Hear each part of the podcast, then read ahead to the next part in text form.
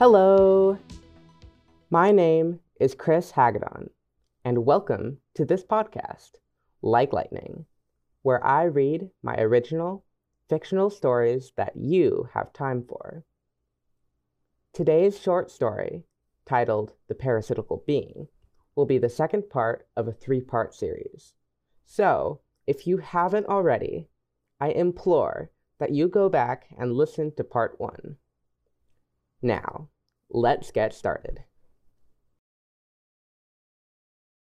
End of part one. Without warning, it darted forward, and before I could react, it enveloped me in pitch black nothingness. When I was able to see again, I detected a superficial change in the environment, as though my sight did not agree with my other senses. It smelled like the putrid inside of a rotting, hollowed out tree, but I saw nothing but white. My eyes were certainly working, but all there was to see was a supposedly endless plain of white nothingness.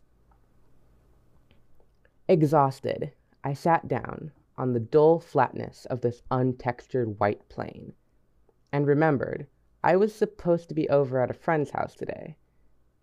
I felt a pang of guilt and worry. I couldn't imagine what my parents and friends were feeling while I was gone. Would they be upset? Probably. Somehow, being trapped here was my fault. No one knew I had been trapped in an illustrious forest that leached off of a magnificent tree. Surely that was reason enough to judge me. Not only was I odd looking, not only was I unbelievably awkward, and not only was I a complete and utter failure when it came to communication, but I was also someone who couldn't find a way out of this endless abyss of sharp, blinding white. I was someone who was unintelligent and took too much time to process things. I was someone who overthought every little detail. Someone who simply couldn't get out of his head for a single moment. And someone who doubted his response to everything. I had trapped myself here, I thought. No one else knew this feeling, right? Surely no one else had visited this land of terrible nothingness after being attacked by a shadow with deep seated resentment towards their very existence? Maybe they did, though. Maybe someone else felt trapped too. What if they were able to find a way out of this dismal place? No, surely not. Even if others were trapped here too, and even if they had the ability to escape, they would not want to help someone like me. With great effort, I ran in no particular direction, hoping to escape, getting absolutely nowhere fast. Soon, I was too tired to run any longer, and so, with sweat skidding down my face, I lay down on my back, feeling defeated. I lay staring into whiteness that completely engulfed me. It was empty, no one was here. The ground was neither hard nor soft. It was neither cold nor hot. It was a nothingness, so incomprehensibly dull. It was the least anyone could ask for. Thinking of nothing better to do, I decided sleeping would help me escape this nothingness. I mused whether I was in a dream. It sure felt real, was it even possible to become drowsy in a dream? If so, could I drift off peacefully, or would I be stuck in a state of uneasy rest? Really, who could know such an arbitrary question? Certainly not me. Suddenly, my mind was interrupted from its own trap of thought. I was pretty sure I was able to see an interference in the plain, unending white. Perhaps a figure in the distance? If this was indeed someone, who could it possibly be? Did I know them? Probably not. Could they help me?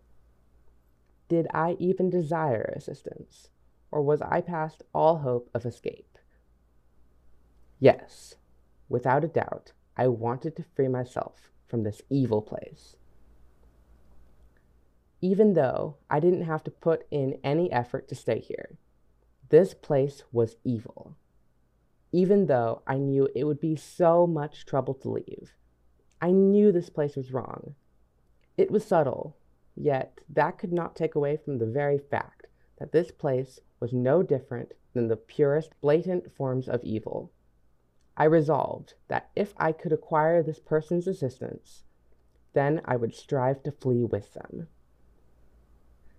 Now, I could see this person clearly enough to distinguish them easily from the stark, blinding world of white. I saw someone who seemed around my age, maybe 15, running towards me at an impressive speed. A girl in a maroon colored hoodie and matte dark brown hair tied up in a ponytail.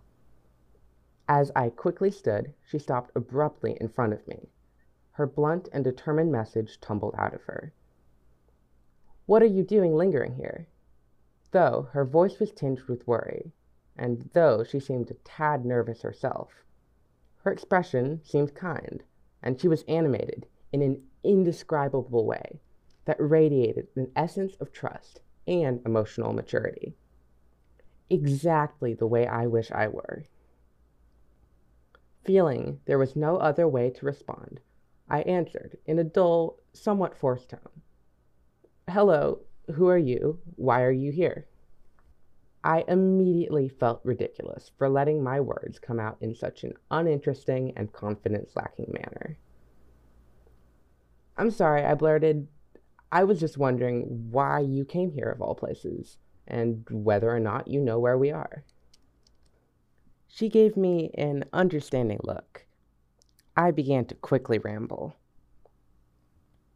I hate this place. It seems wonderful, but I know the monotony will cause me to sink far too deep into my mind. When that happens, I feel like I might lose myself. It's as if the shadow that attacked me is entangling my mind. I'm not sure if you know of the shadow. I felt that if this girl was here as well, then she must have also been attacked. A part of me desperately hoped she had. Otherwise, she would think I had lost it.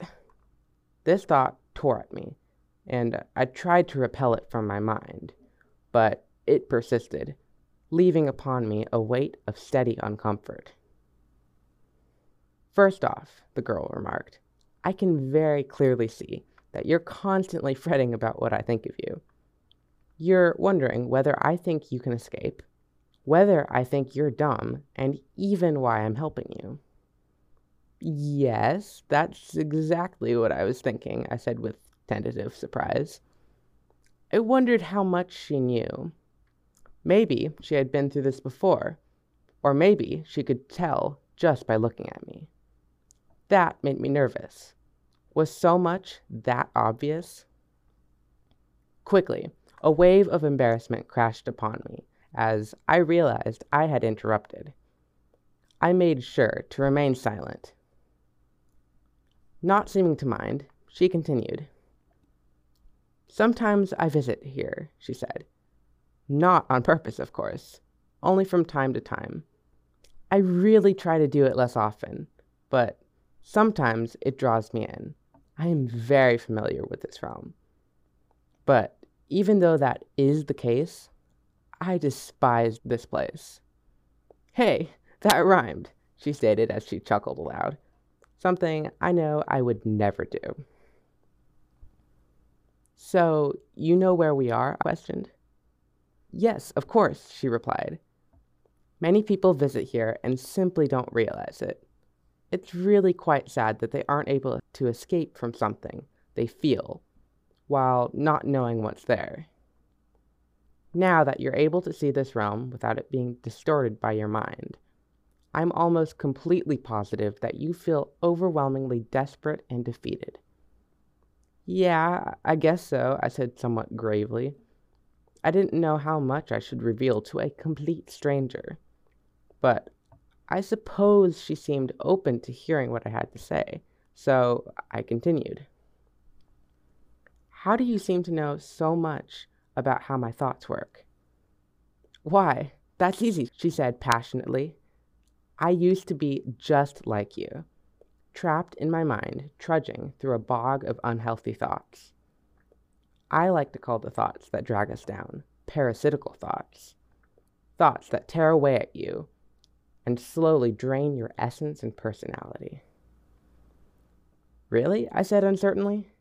I was astounded that this girl, who had the personality I wish I had, once had felt the same as I do now. In fact, she continued, sometimes I still feel like that. That's one reason I'm here. Of course, I'm also here to deliver a message to you. For me, I mumbled, surprised as few ever took the time to deliver any sort of thing to me. Who sent the message? I asked. Was it my friends? Do they know I'm here? It doesn't matter who delivered it, it only matters what it says, she told me. I often deliver messages to help poor victims who are trapped here to escape. You are no different. Well, what is the message? I wondered aloud. Not wanting to sound rude, but I couldn't help feeling extremely curious, as I was more than ready to escape from this vast void. At least knowing she wouldn't think I was completely insane, since she was here as well, helped dissolve some of my worries. Wait, how did I know I wasn't insane? Maybe I had lost it. Maybe I was in a dream. I was asleep after all. That didn't seem to be much of a stretch.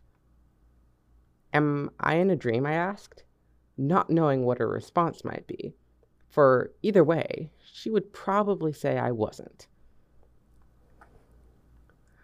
Suddenly, I heard an ear splitting tearing sound nearby. The girl's face swiftly became stricken with terror. Run, she shouted above the sound which was turning from tearing to screeching in only a matter of seconds. Where? I shouted, unable to keep back the overwhelming fear that was invoked by this horrible, revolting sound.